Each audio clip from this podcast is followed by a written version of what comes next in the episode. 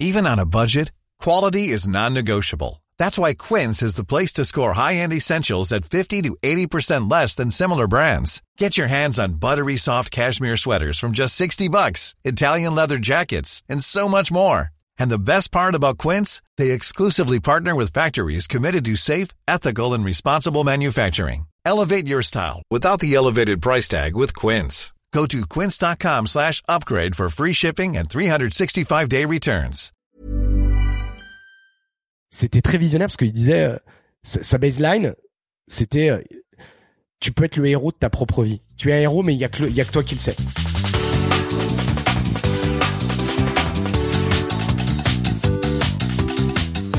Bonjour à tous et bienvenue sur Sens Créatif, le podcast qui explore les motivations et les stratégies des artistes de l'image. Je m'appelle Jérémy Kleiss, je suis illustrateur à Paris et vous pouvez me suivre sur Instagram at Jérémy Kleiss. Ce podcast est sponsorisé par Creative Pep Talk, le podcast de mon ami Andy G. Pizza. Creative Pep Talk aide les créatifs à développer un travail épanouissant artistiquement et florissant professionnellement. Si vous aimez bosser tout en apprenant plein de trucs, alors croyez-moi, Creative Pep Talk est fait pour vous. Pour en savoir plus, visitez creativepeptalk.com et suivez Andy sur les réseaux sociaux at AndyGPizza. Quel est le lien entre le photographe JR, le collectif des Beautiful Losers, l'illustrateur Mike Perry et le musicien Tommy Guerrero? Je vous le donne en mille. En fait, vous l'avez déjà deviné car tout est dans le titre de cet épisode. Le point commun entre tous ces artistes, c'est que je les ai découverts il y a plus de 10 ans dans Clark Magazine. Alors, si vous avez moins de 25 ans, il est possible que ce nom n'évoque absolument rien. Mais, j'imagine que pour d'autres, si vous avez 30 ans ou plus et que vous exercez aujourd'hui dans le domaine créatif, il est possible que Clark ait contribué à sa manière à votre vocation. C'était du moins le cas pour moi. J'ai découvert Clark Magazine lors de mes études de graphisme aux beaux-arts. Et comme la ligne éditoriale de ce fameux magazine englobait la musique, le lifestyle et le graphisme, et vu que j'avais un appétit dévorant pour tout ce qui était artistique ou culturel, Clark tombait à pic. Tout a commencé pour moi avec le numéro 25. C'était au mois de juin 2007. Je m'en souviens très bien, c'est l'artiste californien Steven Harrington qui avait fait la couverture. Vous vous souvenez? Et à partir de ce moment-là, jusqu'à son arrêt en 2012, j'ai quasiment acheté chaque numéro. Pour moi, Clark, c'était plus qu'un magazine, c'était une ouverture sur le monde. Un monde artistique dont j'ignorais les codes, mais qui me fascinait, car il incarnait tout ce qui me faisait rêver. C'était cool et branché, sans se prendre trop au sérieux. Engagé sans être prise de tête, et surtout, ce magazine m'a fait découvrir un monde underground et un univers culturel incroyable. Grâce à Clark, j'ai découvert des artistes, des personnalités, des mouvements, des livres, des groupes de musique, des documentaires, blablabla, et c'est en cela que ce magazine m'a influencé et a participé à me forger une culture personnelle qui, d'une certaine manière, fait celui que je suis aujourd'hui. Clark Magazine, c'est aussi une aventure éditoriale de plus de 11 ans, de 2001 à 2012 pour être précis. Une histoire passionnante, et Guillaume Le Goff que vous entendrez aujourd'hui en est le cofondateur. Vous l'entendrez, Guillaume est un mec tellement passionné qu'à peine rencontré, il était déjà en train de me raconter ses mille et une histoires. À tel point que je n'ai pas réussi à lui poser ma fameuse première question, qu'est-ce qui te motive à sortir du lit le matin? Mais inutile d'écouter très longtemps pour en connaître la réponse, Guillaume est littéralement habité par son amour de la street culture et de tout ce qui s'en rapproche. Du coup, bang, on est directement rentré dans le vif du sujet, à savoir l'histoire de Clark Magazine. Car c'est surtout pour ça que je voulais interviewer Guillaume. Clark, c'est une histoire avec un début et une fin. Alors, qu'est-ce qui a poussé Guillaume en 2001 à se lancer dans la création d'un magazine? Comment cette revue est-elle devenue petit à petit le porte-drapeau français d'une culture urbaine qui a influencé tellement de gens? Quels ont été les éléments qui ont permis au magazine de s'établir dans la presse française Et puis malheureusement, quels furent les événements qui mirent fin à cette aventure? Dans cet épisode haut en couleur, on parle de rap, de skate, de soirée, de travail, d'artistes, de paris, de voyages, de relations, d'organisation, de galères, de réalité économique, mais surtout, on parle de passion. Mesdames et messieurs, accrochez vos ceintures et préparez-vous pour un saut dans le temps. Voici ma rencontre avec Guillaume Le Goff. Bonne écoute. Il y avait tout un tas de, de, de, de gens, d'activistes comme ça, passionnés, qui se retrouvaient. Et c'est vrai qu'un magazine, c'est, c'est un peu une vitrine pour tout ça. C'était une plateforme. C'était pas du tout un truc très personnel. C'était, au début, oui. Parce que, pour revenir à la genèse, nous, à la base, Vas-y, vas-y, prends le micro. ouais, Ça, on peut... ouais, ça c'est le tien. Hop, voilà. Ouais. Vas-y. Nous, nous à la base, Bonjour. Bonjour. Salut. Salut, Jérémy. Bienvenue. Bah, bienvenue à toi. Euh, et merci de t'intéresser à cette petite histoire euh, et, et, et d'être venu là ce matin. Non, voilà, effectivement, c'est une histoire très particulière, comme plein de projets comme ça qui sont euh, à la base alternatifs, qui ont été pour le coup éphémères, puisque Clark a duré dix ans, un peu plus de dix ans. Ouais, dix ans, un peu plus si on compte la, la gestation, puisque moi je suis arrivé, je collaborais, moi j'étais étudiant à Rennes je venais d'une ville de l'Ouest qui s'appelait Cholet, qui était une ville qui était connue pour le skateboard, parce qu'il y a eu un des premiers skateparks, un des premiers événements de skateboard, mais aussi où il y avait des concerts, il y avait des prestations d'artistes, des stands de, de, de, petites marques et tout, dont je m'occupais aussi. J'étais vice-président de l'association. On était très jeunes, investis dans l'associatif, comme beaucoup de gens, euh, de jeunes en province, à la campagne, parce que bah t'es dans le DIY, le do it yourself, tu as envie d'être en association avec tes tes amis, t'as envie de faire des voilà, te retrouver autour d'une passion commune qui était à la base le skateboard, mais on avait aussi à côté de ça un intérêt pour euh, la musique euh, et, grâce au skate avoir eu euh, une fenêtre ouverte sur plein de choses déjà. Alors grâce au skate, mais aussi grâce à à notre environnement, hein, les, les, les plus grands, les, les qui nous faisaient écouter à la base on a découvert aussi bien les Cure que euh, que toute euh, toute la évidemment le, le, rap US euh, a, commencé par des groupes comme Public Enemy de la soul, mais aussi d'écouter plein de choses, Magma, Gong, des groupes divers et variés. Donc découvrir aussi les pochettes de disques, de découvrir l'art qu'il y avait sur les planches de skateboard, la photographie, les magazines, Trasher, Transworld et tout à l'époque. Après moi j'ai été étudiant à Rennes et j'ai commencé à, à, à Cholet déjà on avait commencé avec des amis un petit fanzine moi, j'avais la chance d'avoir une mère instite avec une photocopieuse à l'école dont on se servait pour faire des petits fanzines. Donc, on écrivait des articles dans la chambre, on fumait des bangs et on écoutait Cypress Hill et les Beastie Boys. Et donc, on faisait des petits fanzines qui parlaient de, plein de choses, de, coups de gueule politique, de d'état d'humeur, de, de, de musique, de plein de petites choses comme ça, de skate.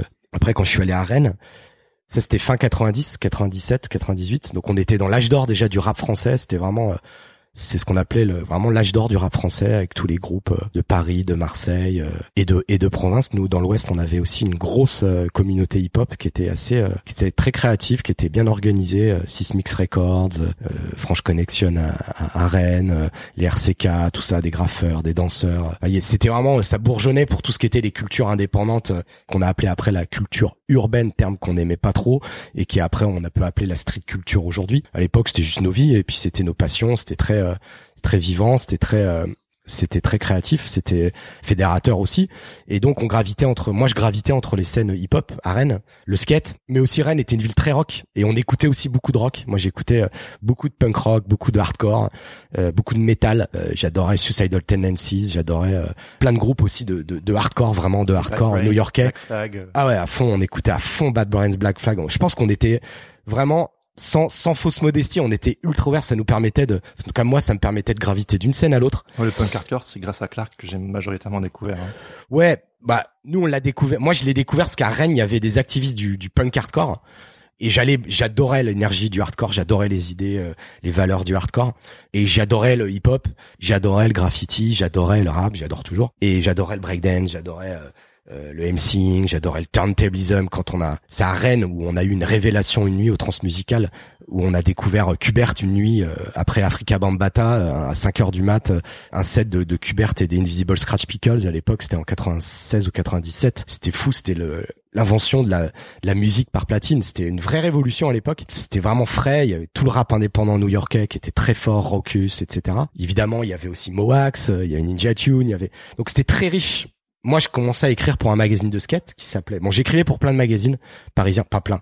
Voilà, euh, Tribeca, euh, Power, euh, je sais plus, enfin des magazines un peu transversaux, multiculturels, mais aussi de musique. J'ai écrit pour un magazine de rap qui, qui était un peu connu à l'époque, qui s'appelait RER. Pendant qu'il y avait Radical, il y avait aussi RER qui était Radical était très hip hop.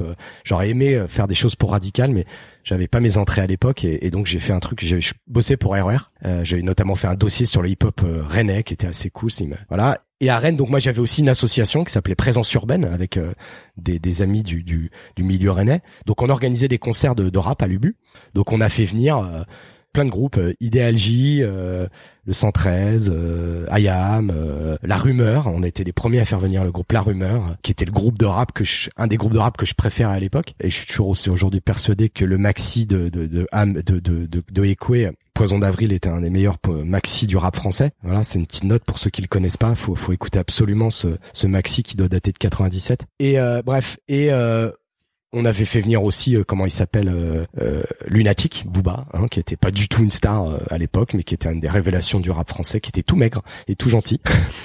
avec qui on avait passé une bonne soirée à parler de plein de choses euh, qui étaient intéressantes. Et bref, et et en fait, du coup, on, était, euh, je baignais là-dedans et, et, et donc je commençais aussi à, venir à Paris déposer des fanzines dans quelques magasins de, graffiti, de hip-hop, etc. Mais on était très bien reçus à l'époque parce que les gens voyaient qu'on était des passionnés, qu'on faisait un produit de qualité qui était un petit fanzine qui s'appelait euh, Matza et qui nous demandait pas mal d'énergie, mais qui aussi était aussi un moyen pour moi de faire, de faire, de dire mais euh, à côté de ça, on faisait euh, bien la fête. On allait beaucoup en rêve party aussi à l'époque parce que c'était l'époque des rêves party, euh, le, milieu des années 90 et dans l'ouest de la France, on avait une grosse grosse scène techno et on adorait ça. On adorait, c'était génial de découvrir ce qui était les prémices de, de des teufs et de la techno et, et, tout ça pour nous, ça participait. Enfin, en tout cas pour moi, c'était ça participait d'une même chose, tu vois aussi j'ai eu de la chance d'avoir une éducation. On m'a on m'a permis d'avoir les yeux ouverts sur pas mal de choses. Et je pense que ça de, toucher à toutes ces scènes ça permettait de de nourrir tout ça et de rencontrer des gens de je viens pas d'un milieu euh,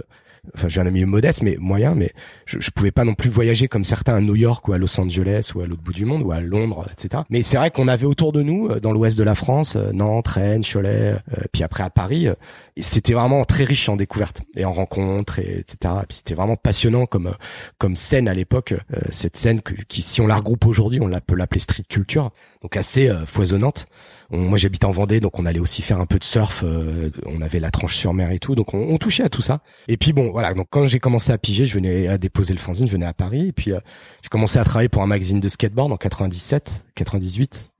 98-99 qui s'appelait Trix Skate Mag qui était un des premiers nouveaux magazines de skate en kiosque avec Sugar parce que le skate pareil c'était euh, ça explosait dans les années 90 hein. il y avait après il y a eu le film Kids aujourd'hui là il y a pas longtemps il y a eu Mid 90s qui retrace tout ça c'était plein de groupes de, de hip-hop, euh, hyper riche pareil en termes de petites marques indépendantes, de visuels, de t-shirts, de marques de chaussures, ethnies d'ici, etc. C'est très très riche et euh, passionnant. Et donc euh, moi j'ai commencé à, à, faire les pages de, de, graffiti, à écrire des chroniques de disques sur tout ce qui était hip-hop pour le magazine Trix, à faire des petits comptes rendus aussi de contests de skate et tout. Et après ça, donc du coup, quand j'ai fini mes études, je devais faire l'armée. Voilà, comme beaucoup. en fait, à la base, moi je devais faire une coopération, un service en coopération à TV5 à Montréal parce que j'allais beaucoup à Montréal à l'époque. Enfin, j'allais beaucoup, j'allais j'avais de la famille donc j'allais à Montréal. Et Montréal était aussi euh, un peu l'antichambre de ce qui se passait à New York. Je pouvais pas aller à New York. J'y suis allé une ou deux fois hein, à l'époque en 97-98. Enfin, c'était déjà génial d'y aller. Pareil, il m'est arrivé des histoires assez incroyables. Rencontrer un gars des Beastie Boys. Alors ça, c'est venu après. Ah d'accord, pardon. Non. Je vais euh, non, moi j'ai eu la chance, j'ai fait un stage dans un dans un label de hip-hop euh, montréalais, qui était un, un, label de rap indépendant québécois. C'est le premier label de rap indépendant québécois qui s'appelait Montreal Records, avec notamment le groupe Sans Pression, qui était un peu les Mob Deep euh, de Montréal. Et Montréal à l'époque, c'était une ville qui était bon évidemment proche de, de, de New York, très influencée. Et il y avait des très bons magasins de disques. Et euh, un des magasins de disques qui s'appelait Ouch, je sais plus, bref, sur Saint-Laurent, il y avait un vendeur et il y avait, c'était vraiment le Fat Beats de Montréal. Et il y avait un vendeur qui était assez euh, intéressant, qui, écrivait des, fiches sur les disques comme ça, ce qu'on faisait pas forcément en France à Paris, et euh, qui disait voilà, c'était là par exemple, il y avait euh, Slim Shady de, de, Eminem qui venait de sortir, produit par Dre. Je me souviens, je disais mais un rappeur blanc, t'es sûr? Parce qu'à l'époque il y avait ce genre de dichotomie là. Et en fait, il me dit si si, tu vas voir, c'est produit par Dre, c'est chamé, c'est incroyable et tout. Donc je, je l'avais acheté le vinyle. Puis je venais lui vendre des vinyles du label aussi, il en prenait. Puis il trouvait ça intéressant. Et il se trouve que ça a été, euh, c'était Dave One qui est plus, qui plus tard a, formé le groupe Chromeo, qui est aujourd'hui vraiment une superstar internationale, qui a produit plein de disques. Là récemment, il vient de produire euh, Vampire Weekend. Enfin, c'est, il a produit des disques avec DJ Mehdi, etc. Enfin, c'est une personnalité euh, incroyable et passionnante, un intellectuel en plus, doté d'un je sais pas, il a un doctorat en littérature française. Enfin bon, maintenant il vit à New York, mais il est de Montréal. Et son petit frère, c'est A-Track, le DJ.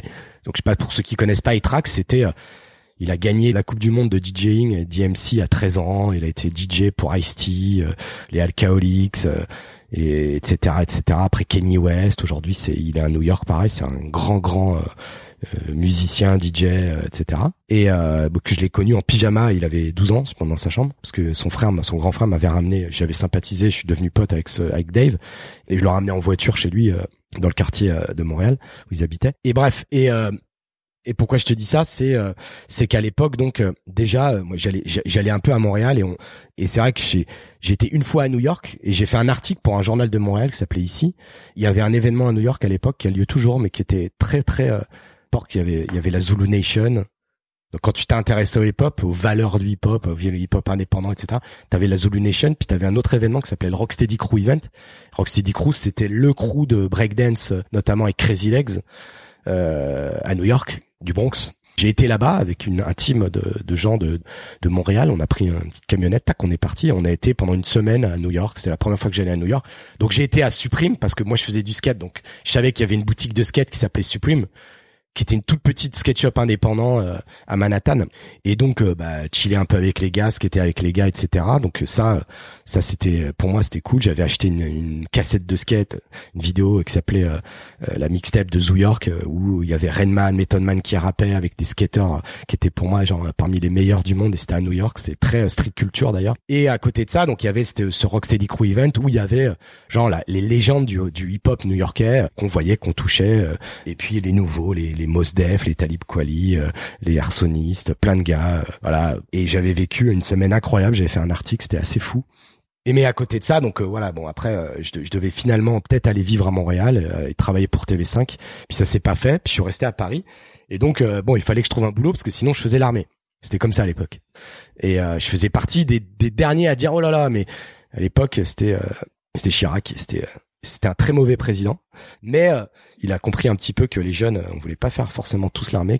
Bon bref, et du coup, euh, comme je travaillais pour, je pigeais pour ce magazine de skate, et qu'à côté de ça, j'organisais des événements, que j'avais mon fanzine, que je faisais un peu de, je récupérais des pubs à droite à gauche. Le, le patron du magazine de skate que j'ai rencontré, qui avait un magasin de skate à Bastille, à Paris, qui s'appelait Snow Beach, lui, euh, il m'a proposé de, comme je connaissais un peu l'équipe du magazine de skate pour lequel je pigeais, on s'est dit tiens, ça marchait pas mal. Le skate à l'époque, c'était une industrie qui fonctionnait pas mal, hein, la scène indépendante. Et donc il m'a dit viens, si tu veux, je te signe un contrat, euh, voilà. Et puis euh, je suis arrivé à Paris en janvier 2000. Et puis c'est vrai qu'avec le rédacteur en chef de Trix, Jonathan Choquel, on discutait beaucoup de, plein de choses, euh, du Wu-Tang, de Bruce Lee, de Lee Scratch Perry.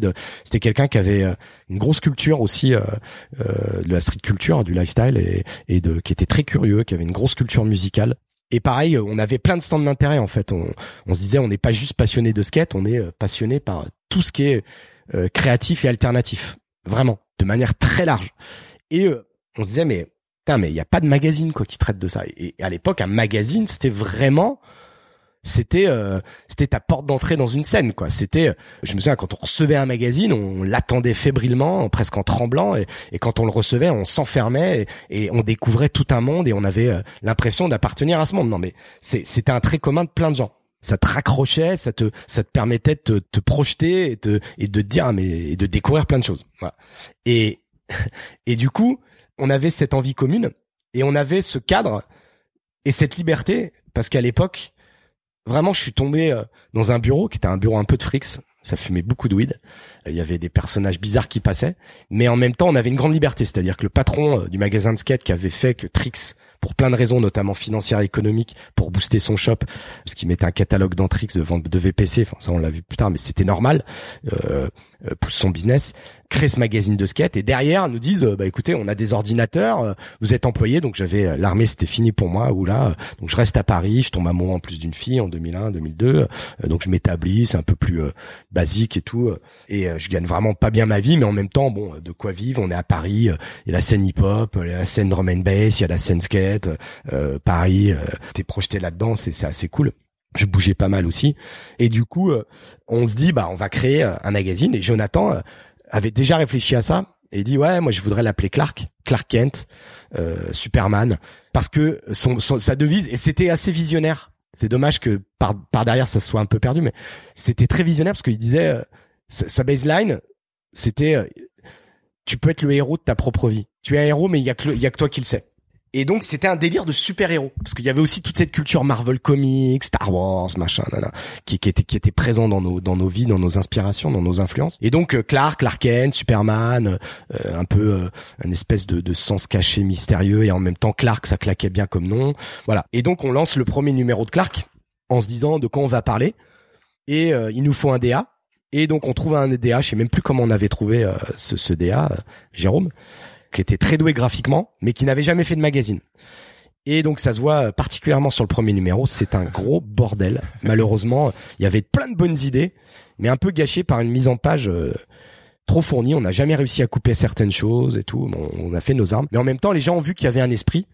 C'est ce qui a permis d'installer euh, le truc, tu vois, un reportage sur la Zulu Nation, ça c'est mes photos, de, notamment de New York ou de, de Londres, un truc sur la hardcore, un truc sur le graffeur 2, un truc avec une interview avec Liperi, qui était euh, euh, qui était pareil une des figures euh, emblématiques de Sensen, notamment avec les Beastie Boys, etc., Anti-Pop Consortium, et puis euh, assez d'ouverture, parce que un road trip en Jordanie avec beaucoup de beaux paysages, de monuments, etc., des finales de scratch, des trucs, enfin, il y avait, voilà, en termes de musique, on voulait refléter l'éclectisme, un peu de bécane, etc. C'est et très graphique, voilà. Et, c'est ce qui a fait que on s'installe tout doucement parce que c'était un trimestriel. Donc la deuxième couve, on l'a fait euh, avec Africa Bambata, il me semble. Ensuite, on fait euh, une couve avec euh, Ed Templeton ou avec un crew de graffeurs qui s'appelait le 123 clans. Ensuite, on fait une couve avec des catcheurs, mais tout toujours en essayant de mélanger plein de choses. Voilà. Et hyper éclectique. Ouais, vraiment, c'était le maître mot de, de ce qu'on voulait incarner, du renouveau, enfin pas du renouveau, de une fraîcheur qu'on retrouvait pas dans d'autres magazines, que ça soit dans des magazines genre Technicart à l'époque, qui était pareil, un peu genre sociétaux, éclectisme, ou Watt, qui était très fashion, mais qui parlait de streetwear aussi un peu. Euh, voilà. Et nous, euh, tout humblement, euh, on a, voilà, on a commencé à faire ce magazine. Après, on a fait aussi des soirées au Rex Club parce qu'on a, on se disait, ok, on a, on a un magazine. Donc pour le numéro 2 numéro 1, je sais plus, en février 2001, on s'est dit qu'il fallait faire une grande fête pour réunir tout le monde. Et moi, j'ai fait le tour de tous les établissements de, de clubs de Paris en disant voilà, on vient de sortir ça. Est-ce que c'est c'est cool si on fait une soirée chez vous pour réunir un peu euh, du monde? Il y a eu deux clubs qui m'ont reçu, c'était le Gibus et euh, le Rex Club, qui étaient des clubs emblématiques de Paris, historiques. Et le directeur du Rex s'appelait Christian Paulet, qui est devenu plus tard le manager de, de, de Laurent Garnier nous a ouvert les portes. Donc on a fait une première soirée qui s'est super bien passée, euh, avec pareil une programmation très éclectique, euh, Dynasty, euh, Pedro, la caution, etc., etc., un live. Donc tout de suite, pareil, ça a bien fonctionné parce qu'on a les seuls, on était les pas les seuls à faire ce genre de programmation et de se dire, bah, bah ouais, nous aussi y a pas de raison, on veut écouter du hip-hop en club quoi, genre euh, ça se faisait pas du tout à Paris, vraiment. très très très très rare. Et c'est devenu une régulière parce que au fil des années, j'en ai organisé plus de 40. Donc euh, donc avec plein de gens euh, divers et variés, des DJ, des lives et tout.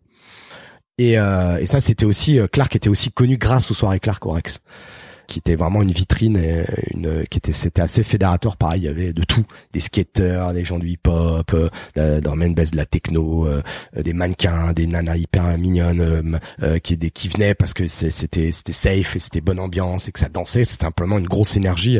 C'est vrai que d'écouter un morceau du Wu-Tang ou des Beastie Boys à une heure du mat avec le sound système du Rex c'était genre fou quoi. Donc c'est des souvenirs incroyables et euh, enfin pas incroyable mais vécu et, et, bel et bien quand même euh, assez unique euh, voilà, d'ailleurs c'est marrant il y a un livre sur l'Ice Club qui va sortir là par un écrivain journaliste. Et, et évidemment je pense qu'il va faire une, enfin il est en train de faire une partie sur les soirées Clark parce que les flyers la programmation le public c'était c'était vraiment une photo de l'époque rédacteur en chef commercial et organisé ouais. Rex Club, c'était pas un peu trop pour une seule personne? Si, sans doute, sans doute, sans doute. Surtout pour le salaire pour lequel j'étais payé, on faisait pas les choses pour l'argent, je le voyais pas beaucoup à l'époque et pas et en fait, on y vient, c'est qu'un des soucis et ce qui a fait aussi que ça se délite, c'est qu'on n'était pas on n'était pas propriétaire de la marque Clark.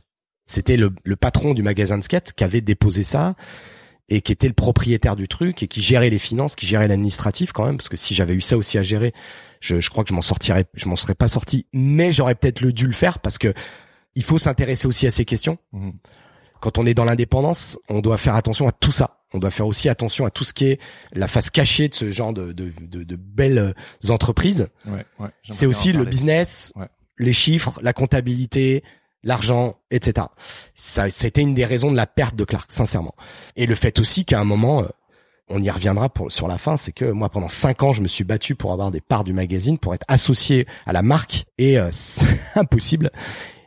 Voilà, pour plein de raisons qui sont indépendantes de ma volonté quand même, et euh, mais aussi qui sont dépendantes de la mienne parce que j'aurais dû peut-être être plus plus ferme. Faut faut être très très ferme quand on fait aussi. donc faut être. Ce qui est trop, c'est quand à un moment tu réalises que t'as voilà, il, te manque aussi des qualités ou que t'as pas certaines qualités que t'as pas ou que t'as pas assez poussé qui font que ton truc, et eh bah, il va pas jusqu'au bout. Et voilà. Et donc, euh, donc il y a eu première phase, donc lancement du numéro 1 de Clark 2001, à côté de il magazine de skate. Donc Clark était un trimestriel. Trix était un bimestriel, on était une petite équipe, on était 5-6, donc on était vraiment pas beaucoup. Et c'est vrai qu'au début, c'est un peu le, les profits, entre guillemets, de Trix Skate Mag, qui était le magazine de skate, qui ont permis à Clark de se lancer. Parce qu'il fallait un peu de pub pour lancer le magazine, euh, fallait payer l'impression. Très vite, ça s'est euh, stabilisé, au bout de quelques temps. Et euh, en 2005, malheureusement, il y avait des, des remous dans l'équipe, des, des, questionnements de certains, des relations à notre éditeur entre guillemets, qui était pas vraiment un éditeur, mais euh, qui était pas le plus simple parfois euh, en affaires, mais qui a permis beaucoup de choses. Donc ça, il faut lui reconnaître cette, cette faculté de faire confiance à des gens, de leur donner une page blanche. Ça, c'était très rare et ça, c'est hyper important de le souligner, très très important, parce qu'on avait une liberté totale. Ça, c'est c'est ultra rare. Mais c'est vrai qu'à côté, on a négligé de, de s'associer notamment au titre et d'être associé au titre, à la marque, au développement de la marque. Et ça, c'est un gros problème dans une entreprise indépendante. Ça a tout foutu par terre. Et ça aurait pas dû. C'est comme ça. Et, et, en fait, du coup, en 2005, il y a eu un remous, à savoir euh, bah, le rédacteur en chef euh, de, de Trix et de Clark, parce que moi j'étais co-rédacteur en chef, j'étais plus jeune que lui, et c'était lui qui avait le nom Clark. Moi je mettais beaucoup de temps et d'énergie dans Clark, hein. j'en faisais beaucoup, euh, beaucoup, beaucoup, beaucoup. Euh, ça se voyait pas forcément pour tout le monde, mais j'en faisais beaucoup, et puis c'était et c'était aussi un travail d'équipe. Il y avait plein de gens qui gravitaient, qui amenaient beaucoup de choses. Euh, un photographe qui était venu, notre directeur de la photo, Vincent Sagnier, qui s'impliquait aussi beaucoup. Et d'autres gens, FIF, euh, qui étaient dans le magazine de skate. Euh, il y avait des gens qui s'impliquaient aussi beaucoup. Et c'est vrai que moi, je, je, j'étais tellement passionné par tout ça, et, et c'était euh, vraiment galvanisant. Et, et, et c'est vrai que du coup, en 2005, Jonathan a voulu arrêter, partir. Donc tout d'un coup, et Fif aussi, son meilleur pote, bras droit, etc. Et donc on a arrêté le magazine de skate. Donc le, le, fameux lit a arrêté le magazine de skate et m'a dit voilà, est-ce que tu veux continuer? Je me suis posé des questions. Finalement oui, je, suis parti un mois au Brésil. J'ai fait un break. J'étais un peu respiré loin. Et forcément, quand je suis revenu, je me dis non, il faut continuer parce que c'est c'est précieux comme comme projet. Et puis par contre, on va le retransformer et on va et comme j'étais tout seul vraiment avec un DA indépendant, on a pris un nouveau DA qui s'appelait Vinom, qui faisait partie à l'époque du neuvième concept. Et donc, on va confier la couve à, des artistes. Donc, on va simplifier la formule. On va leur proposer de s'emparer de la couverture. Et euh, donc, c'est les couves que tu vois, euh, Steven Harrington, Para, etc., 2005-2006. Et là, ça a été plus clair parce qu'on est passé en bimestriel. Moi, j'ai fait, je me suis occupé juste de Clark. Et là, en plus, on commençait un petit peu à avoir un peu plus d'un intérêt. Ou alors, il y a des grosses marques qui commençaient à s'intéresser à tout ce qui était la street culture, la sneaker culture, la streetwear, des marques comme Nike, Adidas, Puma, etc. Donc, qui commençaient à mettre un petit peu plus d'argent dans le dans la communication, qui s'intéressaient un peu à nous. Au fur et à mesure, on commençait à être un peu plus connus. Des soirées Clark aussi aidaient. Puis moi, j'étais effectivement, j'avais ces triples, quadruples casquettes, pub, marketing, event, contenu, etc. Mais euh, je voyageais aussi pas mal, euh, faisais des soirées Clark un peu en France partout, on s'amusait, j'étais célibataire, c'était c'était plutôt plutôt cool, mais c'était ça prenait beaucoup de temps et d'énergie. Mais c'était aussi galvanisant de de se retrouver dans ce bureau euh, et de, de, de pouvoir faire des choses sur plein d'artistes. À l'époque, il y avait aussi un, il y a une librairie galerie qui a ouvert à, à Bastille qui s'appelait Les E-Dog, qui était aussi un hub pour tout ça. Il y avait la marque Six Pack, donc qui sortait plein de t-shirts en collab et des collections avec plein d'artistes. Donc on est, on avait on se faisait plein de choses. Moi, je continuais à faire le plus de skate possible, moins, mais j'en faisais toujours autant. Et puis, on sortait beaucoup parce que Paris reste une ville où il y avait beaucoup d'énergie, euh, de, de, concerts, de soirées, etc., d'expos. Voilà. Mais c'est vrai qu'en parallèle de ça, plus ça allait, plus le magazine se stabilisait, devenait plus clair au niveau de sa ligne éditoriale, de ses annonceurs, euh, et plus je distinguais des failles dans notre organisation, dans notre fond, avec un éditeur qui n'était pas un éditeur, qui était un commerçant donc il y avait une vision de commerçant, malheureusement ou heureusement au début, mais pas à un moment où il faut se développer. Donc on a cherché éventuellement à, à trouver des repreneurs. Puis bon, on était démunis parce que on pouvait pas être sur tout. Euh, moi à l'époque aussi j'avais des problèmes de, de famille, euh, donc euh, ça m'affectait, etc. Je faisais beaucoup d'allers-retours à, Cholet. Mon père était tombé malade et tout. Et, et bref, et du coup, bon bon an mal an, ça ça a duré. moi j'essayais de, de, de, remettre ça sur la table longtemps, de dire bon il faut il me faut il faut une équipe commence à gagner de l'argent ce magazine. On vendait pas mal en kiosque. Hein. Euh, on avait un tirage de 25 000, 20 000, parfois on disait 35 000. Pareil, c'est un secret de polichinelle parce que quand on voyait les tirages annoncés par Wad ou Vice, etc., qui disaient qu'ils tiraient à 100 000, 150 000, ça nous faisait bien rigoler. Mais euh, tout le monde mentait sur ces chiffres de diffusion. On les augmentait un petit peu, mais de manière assez raisonnable. Et euh, il y avait de la pub qui rentrait, etc. On pouvait, j'avais plein d'idées de faire des collabs, euh, des produits spéciaux. On a fait une couve avec euh, A-Life, une assiette, un t-shirt. On faisait des t-shirts avec Six Pack. On a sorti un série avec Adidas et Tilt. Mais c'était la bagarre en permanence avec mon, mon patron, mon éditeur entre guillemets. C'était très compliqué, c'était très compliqué de faire payer les pigistes, c'était très compliqué de mettre en place des projets, mais en même temps, parfois il y en a qui se mettaient en place de manière assez cool. On a, il y avait toujours une espèce de menace, de d'ambiance euh, délétère euh, par rapport à certains projets, euh, notamment au niveau de la finance, de la comptabilité. Mais c'est parce que voilà, lui aussi, il avait un magasin à faire tourner, des employés, etc. Donc c'était, il aurait fallu distinguer les choses, ce qui n'a pas été le cas. Bon, et en 2009, je fais rentrer quand même. Je réussis à lui dire, attends, il me faut des, il me faut, il me faut du monde. Sinon, moi, je suis épuisé. Je peux pas tout faire. Il me faut du monde. Il faut du- d'une équipe. Donc, euh, on a fait venir euh, une fille qui s'appelait Géraldine Masson, qui était, qui bossait chez les IDOC, une fille très sérieuse, passionnée par tout ça, la street culture, etc. En assistante un peu de, de direction. Et puis, j'ai fait rentrer un petit jeune qui venait au soir éclair, qui faisait partie un peu d'un, crew qui s'appelait Pain au chocolat, Pigalle, qui est devenu la marque Pigalle plus tard, euh, avec Stéphane Ashpool et tout, et, et euh, qui était un garçon qui était très curieux, qui était très gentil, qui était intelligent, et, et qui me paraissait être une bonne, euh, un bon aide de camp. Donc, j'ai fait beaucoup pour essayer de le, le faire rentrer. C'était pas évident parce que le, mon patron à l'époque était pas du tout. euh, c'était très compliqué. Et voilà, il voulait pas qu'on fasse venir du monde à la- au bureau s'il y avait des problèmes, des conneries, bon bref. Et euh, je le faisais quand même pour, euh, je poussais le truc, tu vois. Je mettais parfois ma démission en, en jeu, tu vois, pour dire attends, on peut pas continuer comme ça. C'est pas le moment de lâcher. Et c'est là où sans doute on aurait dû trouver un investisseur ou un éditeur pour euh, nous aider ou trouver un- une formule pour garantir et notre indépendance, notre créativité et nous aider à développer en prenant des gens, en changeant peut-être de bureau, en ayant un peu plus de moyens, avec une vision d'avenir. On n'avait pas de stratégie en fait. Tout se faisait euh, au jour le jour presque. Mm. Ça peut pas durer des trucs comme ça.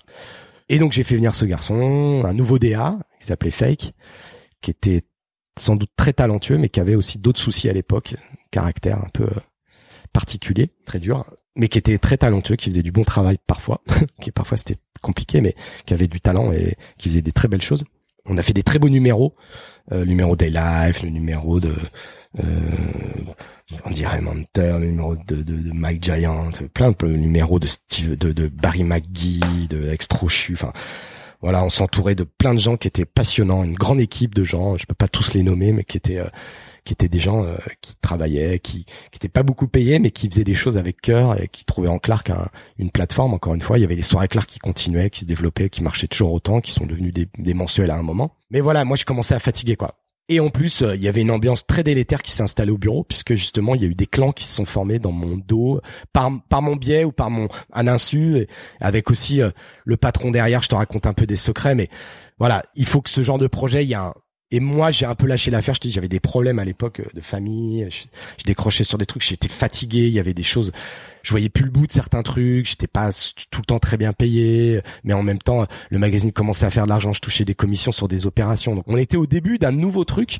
Et les gens que j'ai fait rentrer, euh, notamment cette personne euh, qui était mon assistant, est vite voulu me bouffer, enfin bouffer, devenir calife à la place du calife, ce qui avait pas de sens parce que j'étais pas du tout un calife. Mais euh, il, faut une force quand tu diriges un projet comme ça, et je commençais à plus l'avoir. Hmm. La motivation, je commençais à plus l'avoir. Je commençais à me dire, je vais jamais être associé à cette marque. J'en ai marre. Je vais avoir 35 ans. C'est pas du tout la manière de faire. J'étais fatigué. Je- on peut dire aujourd'hui que j'ai fait un burn-out peut-être, mais euh, mais voilà, j'ai eu envie de tout arrêter. Donc en 2010, notamment à l'issue d'une grosse euh, opération avec Nike, qui arrivait dans le skate, qui arrivait dans le surf, qui lançait une marque qui s'appelait Nike 6.0, qui est devenue plus tard Nike SB. Et ils ont fait un gros événement euh, à Osgore autour du surf, du skate, euh, la culture autour, musique, euh, etc. Et, je suis de- et on m'a proposé avec Clark en tant que rédacteur en chef d'être curateur de cette maison, donc de faire venir des artistes en résidence, de faire des collaborations avec eux pendant l'été 2010.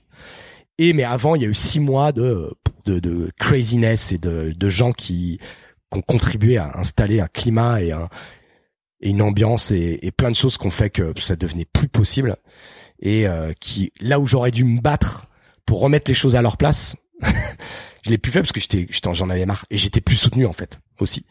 Et il y a eu des choix qui ont été faits au sommet, au sommet, c'était pas un gros sommet mais qui ont été de privilégier des nouveaux arrivants ou des gens ils sont révélés des très mauvais choix dans le futur, mais dans l'instant, ça paraissait sans doute les bons choix, tant mieux.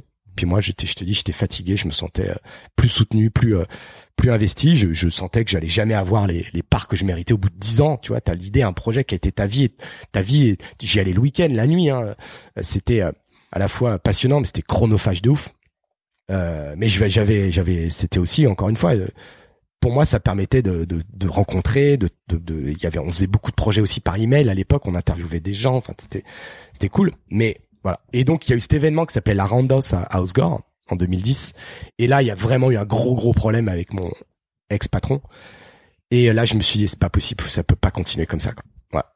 Et euh, les choix ont été faits. Je suis parti. J'ai fait une rupture conventionnelle euh, fin de l'été. Voilà, tout euh, bon entendeur, salut. Ça c'était en 2010, c'est ça? Ça c'était l'été 2010. Voilà.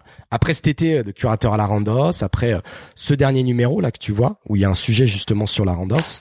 Mais là déjà j'étais plus considéré comme rédac chef. voilà, j'avais lâché l'affaire. Voilà, j'ai dit ok, c'est quoi. Et puis après ça, j'ai disparu. Et puis évidemment, les gens qui, qui, le calife est devenu la calife à la place du calife. Il a réussi à arriver à ses fins, à installer une sorte de petite dictature, mais à sortir des trucs assez qualitatifs, mais qu'on dévié de la ligne éditoriale un peu de Clark, qui sont partis dans des trucs très euh, contemporains, luxe, personnalité, euh, moins street culture, on va dire voilà. Moi, à l'époque, euh, je faisais plein d'autres choses. J'ai commencé aussi à travailler pour Vice. Euh, mais je voyais que je me disais, bon, bah, il y avait Clark. Il y a eu un numéro des 10 ans, tu vois, en 2011 ou en 2012. En 2011. J'ai jamais reçu un appel. On m'a pas convié. Rien du tout. Le truc s'est fait. Honteux. Tout le monde a trouvé ça honteux, sauf les gens qui sont, qui ont fait le truc. C'est comme ça.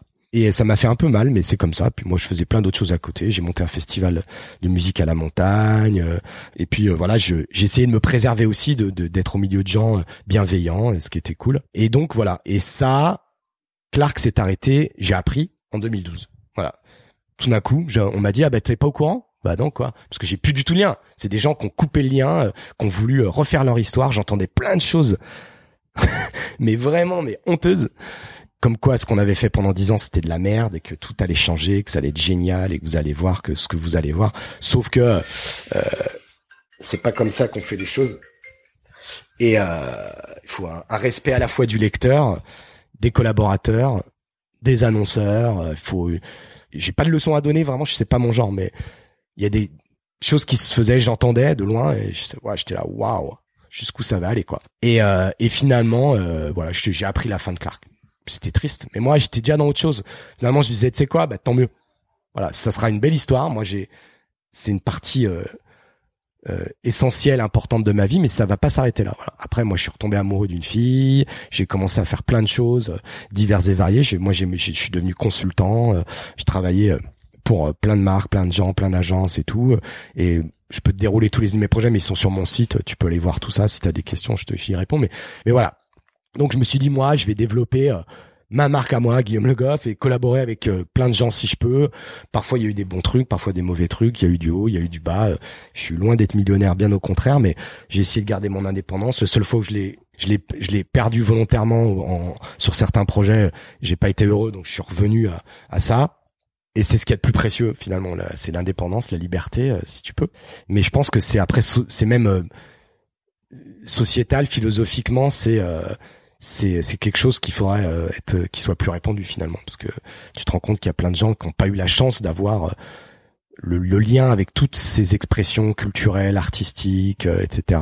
Le skate, le graffiti, toutes les valeurs portées de partage, d'échange, de d'ouverture portées par toutes ces scènes et qui font que tu te creuses quand même, tu te fais un mindset quoi, tu te fais un état d'esprit après, c'est vrai qu'il faut pouvoir le dévendre, le développer, euh, faire du business, euh, tout en euh, gardant des valeurs. C'est pas toujours évident. J'ai, pas dit que j'ai la formule secrète, mais c'est vrai que Clark, ça a été une école formidable. Puis surtout, ça, ça nous a fait, ça m'a fait rencontrer des gens incroyables, plein de scènes de plein de gens.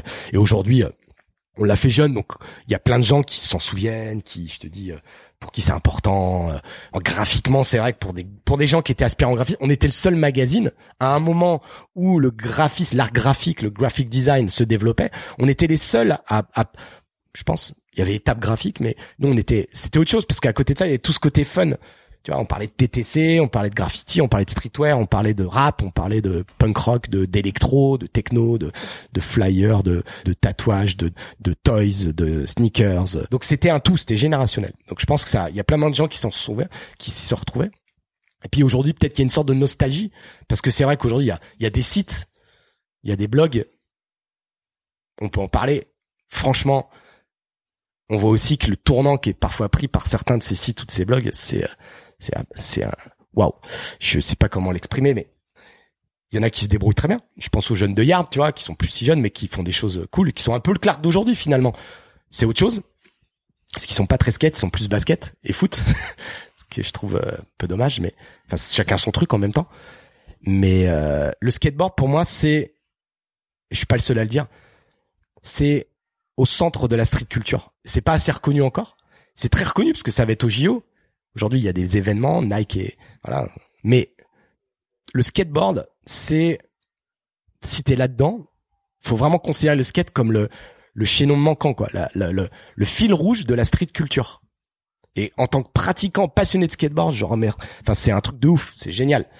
Voilà, parce que qui dit skate dit, euh, dit aussi surf, dit voilà. Donc tout ça c'est très lié. Je trouve que le foot les moins. Bon, c'est comme ça, c'est générationnel aussi. Hein.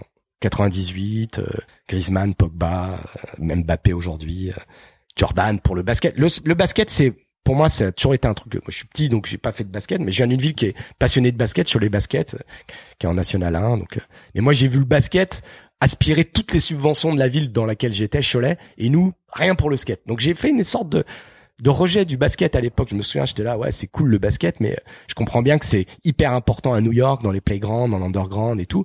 Mais moi, je vois ça comme une sorte de gros business euh, qui pompe de la thune et, qui aspire tout et qui. Euh, donc euh, moi, j'étais c'est pas le basket ça me touchait pas trop alors je comprends et je respecte etc je sais que c'est très important donc je comprends, je respecte. Je sais que le street basket, pour avoir été pas mal à New York, voir les trucs et tout, et connaître des gens qui ont fait des choses, notamment je pense à Kevin Coolio avec Bobito Garcia sur un film sur le basket euh, de street à, street basket à New York. Donc tout ça je comprends, c'est bon.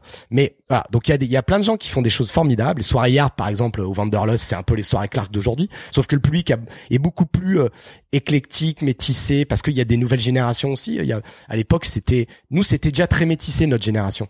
On était une génération, mais c'est encore plus aujourd'hui, ce qui est normal, c'est sociétal et c'est très bien comme ça. Il y a des gens, pareil, ça c'est super et tout. Le voguing, etc. C'est fascinant.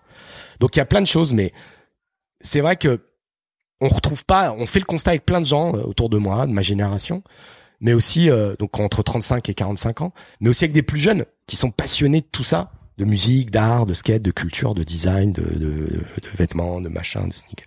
Et euh, c'est vrai qu'il y a beaucoup de gens du coup qui m'en reparlent régulièrement. Ah, faut remonter Clark, tout ça, nanana. Mais Clark, c'était une entreprise et une aventure extraordinaire qui était liée à une époque, qui, a été liée à des conditions euh, euh, uniques que j'ai décrites et que je pourrais décrire pendant des heures, pendant les détails. Et le fait que ça soit arrêté, c'est aussi très bien finalement, parce que ça, déjà, c'est son histoire. Et puis, euh, moi j'étais presque soulagé de le voir s'arrêter parce que ça me faisait mal à l'époque de voir le truc se développer, de prendre un angle et, d'entendre des choses de l'extérieur. J'étais j'étais effaré quoi, effaré. Mais c'est comme ça. Et, c'est vrai qu'on en reparle beaucoup aujourd'hui parce que c'est des cycles. C'est palpable un magazine, c'est c'est c'est c'est c'est concret. C'est moins concret un site ou un Instagram. Bon, mais c'est comme c'est une réalité d'aujourd'hui. Hein. C'est aujourd'hui la plus grosse galerie, le plus le plus gros média du monde, c'est Instagram. Mm. Donc on peut se comprendre. D'ailleurs, sur Instagram, euh, tu postes encore régulièrement. Oui, moi je poste des. Oui, je, poste beaucoup. Parce... Enfin, je poste beaucoup. Non, je je remets régulièrement pour rappeler aussi, pour me faire plaisir, mais pour aussi rappeler que bah, parce que c'est aussi mon métier. Moi, je suis, je suis aussi consultant, donc je travaille avec des marques, des machins, et je vois souvent des choses se faire. Je me dis, putain, ils auraient pu nous appeler là. regardez, on a fait ça. Pourquoi c'est un tel Parce que c'est plein de, mais il y a plein de choses à... qui expliquent tout ça. Aujourd'hui, on est une sorte d'agence euh, de communication, de marketing, d'événementiel, de prod, et on aimerait faire plein de choses. Alors, on, on fait plein de choses, mais euh, c'est vrai qu'aujourd'hui, la street culture est devenue pop. Mm. C'est bien, c'est mal, c'est comme ça. Il y a des bons côtés, il y a des mauvais côtés. Euh, moi, je suis aussi prof, professeur dans des écoles de, de pub ou de d'art, et j'ai monté un cours qui s'appelle Communication Culture Lifestyle où je décrypte, j'explique comment la street culture influence les communications des marques d'aujourd'hui. Donc le skate, euh, le rap, euh, le street art, etc. Et c'est flagrant, je veux dire. Voilà. Aujourd'hui, on parle beaucoup de street culture. C'est devenu très très euh, populaire. Le rap est la musique numéro un. C'est générationnel. Aujourd'hui, un jeune, il écoute du rap, c'est comme ça. C'est très bien. mais ça a aussi tout le côté euh, nouvelle variette que ça, franchement, bizarre des fois pour des gens de notre génération. Hmm. Moi, il y a beaucoup de gens autour de moi qui disent ouais, c'est de la merde. Moi, je suis pas, je suis pas comme ça. Je suis pas du tout passiste. Il y a plein de choses incroyables dans le rap français, dans le rap étranger, dans le rap américain. Euh, le streetwear, bah oui, le streetwear c'est devenu le, le- le- la mode d'aujourd'hui. Le luxe a complètement récupéré le streetwear et essaye de forcément de se raccrocher à ces nouvelles audiences. J'invente rien. Euh, le street art, ben bah voilà, c'est dans des musées, c'est institutionnel. Euh, Il y a des centres aussi de danse hip-hop institutionnels. Il y a des festivals euh, sponsorisés par le ministère de la Culture de graffiti. Bon bah c'est comme ça, avec tout ce que ça comporte, des nouveaux acteurs, des des gens qui sont dans ces milieux-là, qui en vivent, qui font des projets. Bon, c'est pas toujours les les gens euh, qui devraient, mais il y a plein de gens qui font des choses incroyables, formidables. Donc euh, voilà, maintenant euh, Clark reste une espèce de bulle euh, bienveillante et, et un peu euh, folle dans cette euh, dans cette époque euh, passée, mais qui aujourd'hui effectivement à la faveur des cycles ressort. Ce, ce...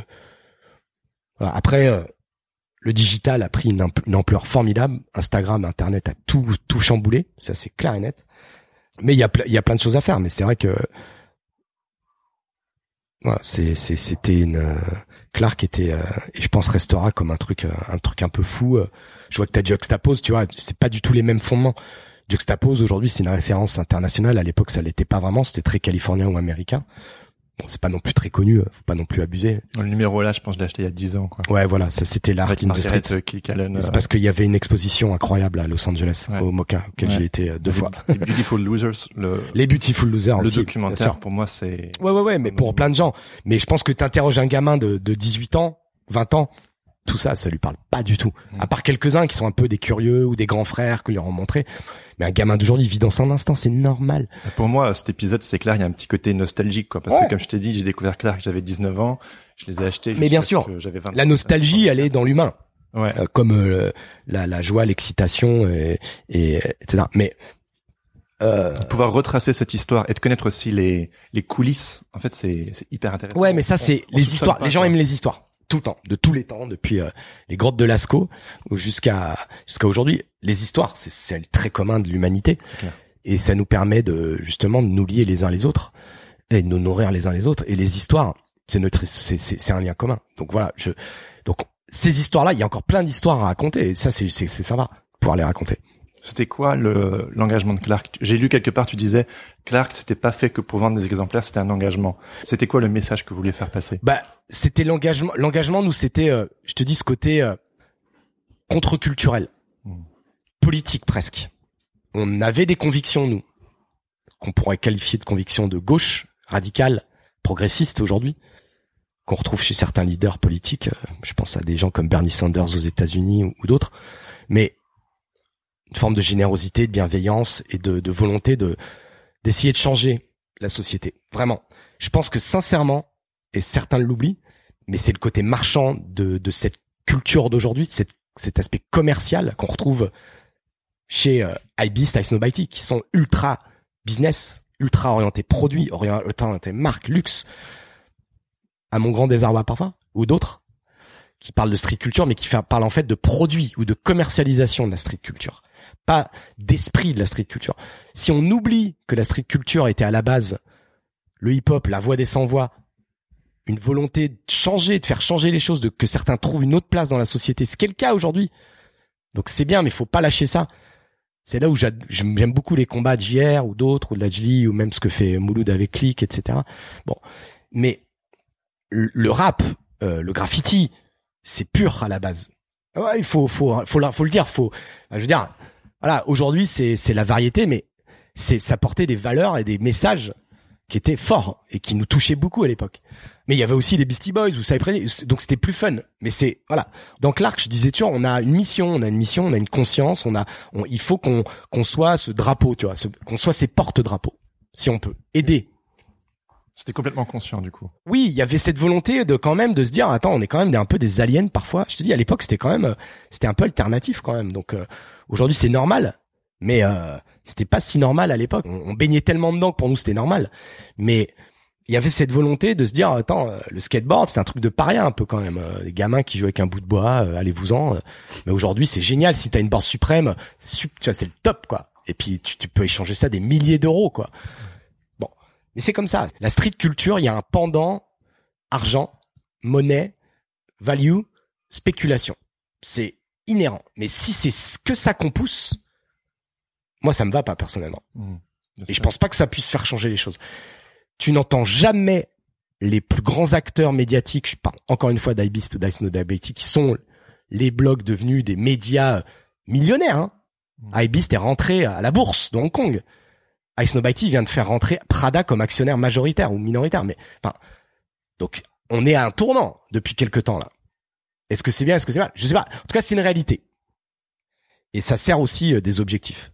Mais si on oublie derrière, j'entends jamais ces scènes-là ou ces gens-là parler de, de développement durable, d'écologie, de nouveaux modèles, parce que c'est c'est pas viable les, uns les autres, tu vois. Et je trouve que la street culture, ça ça doit servir aussi à ça, à servir à à poser des questions, à déranger, à bousculer. Ce qui était le cas d'un- d'une forme du rap, de, du graffiti, euh, du streetwear, fucked, fucked, la marque emblématique du street, fucked quoi. Bon, aujourd'hui tout le monde veut mais veut faire sa marque de street, on sait pas trop comment, tu vois. Bon, mais c'est non, il faut expliquer, faut dire, faut convaincre, faut. Donc on a besoin de médias, on a besoin de gens aussi qui le rappellent.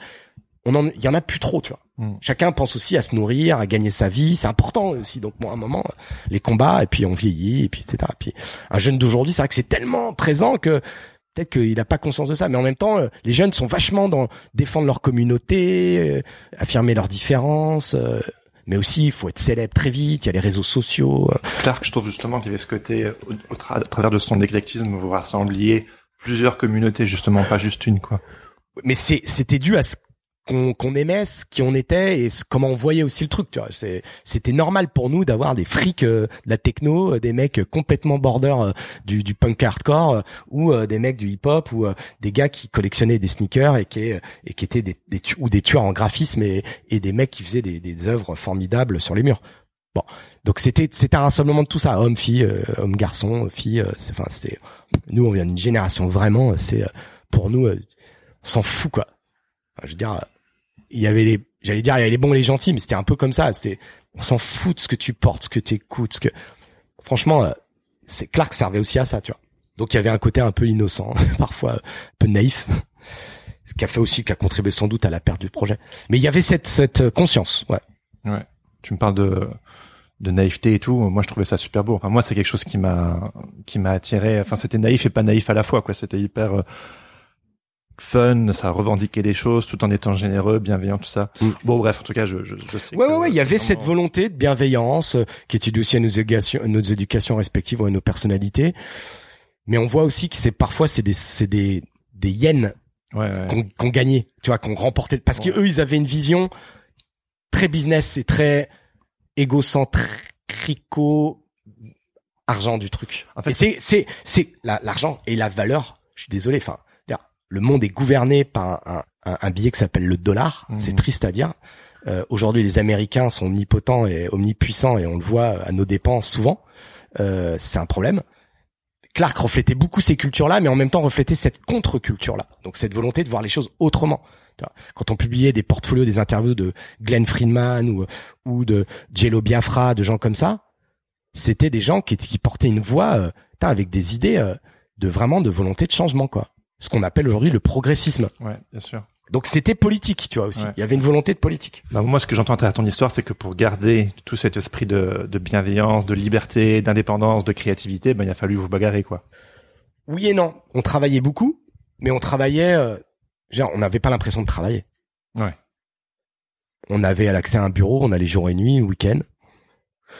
Donc c'était c'était cool, tu vois. On était conscient de ça. Et en même temps, je te dis, il y avait tous ces histoires, de ces problèmes. euh, on n'était pas bien payé, ou des fois on avait l'impression de se faire arnaquer, etc. Bref, et, et de de pas savoir trop où ça allait, tout ça. D'absence de stratégie, de machin et tout. Justement, si tu pouvais revivre cette aventure, quelle est la chose que tu aurais fait différemment? Bah, je te dis, je pense qu'à un moment, je me serais battu pour euh, être euh, associé dans le business, Ouais. vraiment, Hmm. et de rien lâcher, de de faire en sorte que ça se fasse, et de d'être encore plus présent sur ce côté-là, et de pas me dire ouais, on verra demain. C'est hyper important quand tu fais une aventure comme ça, quand tu bâtis une marque, parce que j'ai moi j'estime avoir contribué fortement euh, à bâtir une marque qui s'appelait Clark, mais si t'en es pas actionnaire propriétaire, il va y avoir des problèmes à un moment. Et il y en a eu. Voilà. Parce que tu pèses pas à un moment. C'est comme ça.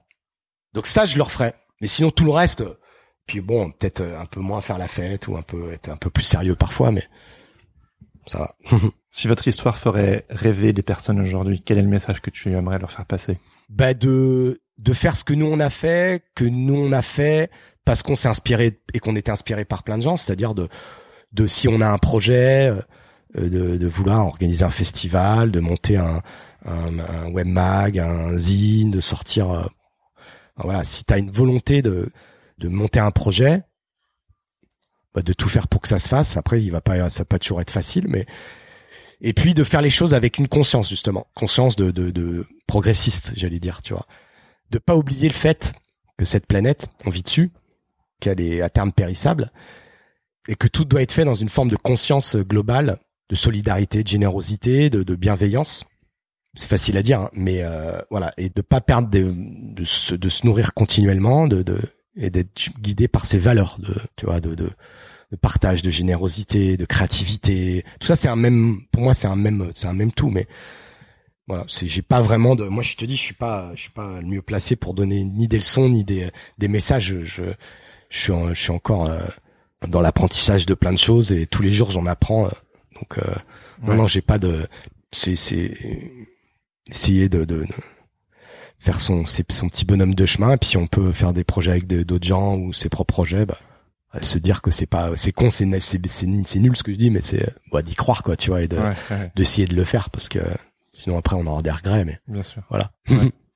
Si c'est bon pour toi moi c'est bon pour bah, moi. très bien c'est bon pour moi ouais. Top.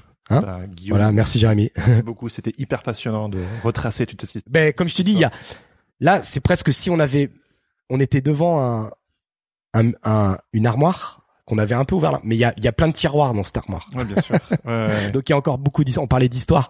Il y a forcément plein d'histoires, d'anecdotes. Peut-être qu'un jour elles seront racontées dans un. J'avais toujours eu l'idée de faire un, un, documentaire ou un livre. Oui. Ouais. Mais c'est très. J'attends encore. Hein? Ouais, ouais, ouais. Mais on verra. On verra.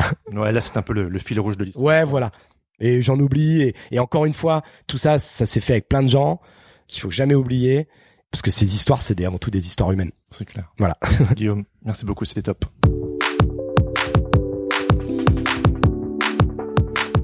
C'était ma discussion avec Guillaume Le Goff. Waouh, quelle histoire, hein Après ça, on aurait carrément envie de le voir, ce fameux documentaire dont on a fait mention à la fin, non?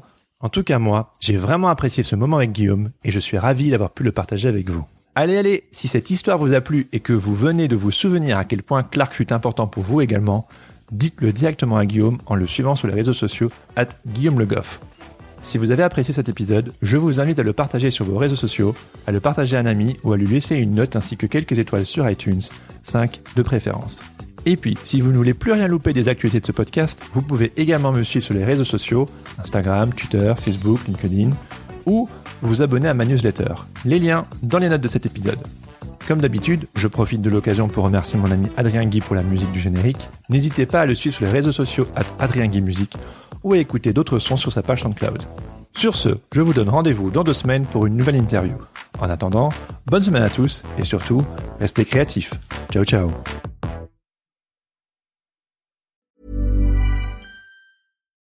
Why don't more infant formula companies use organic, grass-fed whole milk instead of skim? Why don't more infant formula companies use the latest breast milk science? Why don't more infant formula companies run their own clinical trials? Why don't more infant formula companies use more of the proteins found in breast milk? Why don't more infant formula companies have their own factories instead of outsourcing their manufacturing? We wondered the same thing. So we made ByHeart, a better formula for formula. Learn more at byheart.com.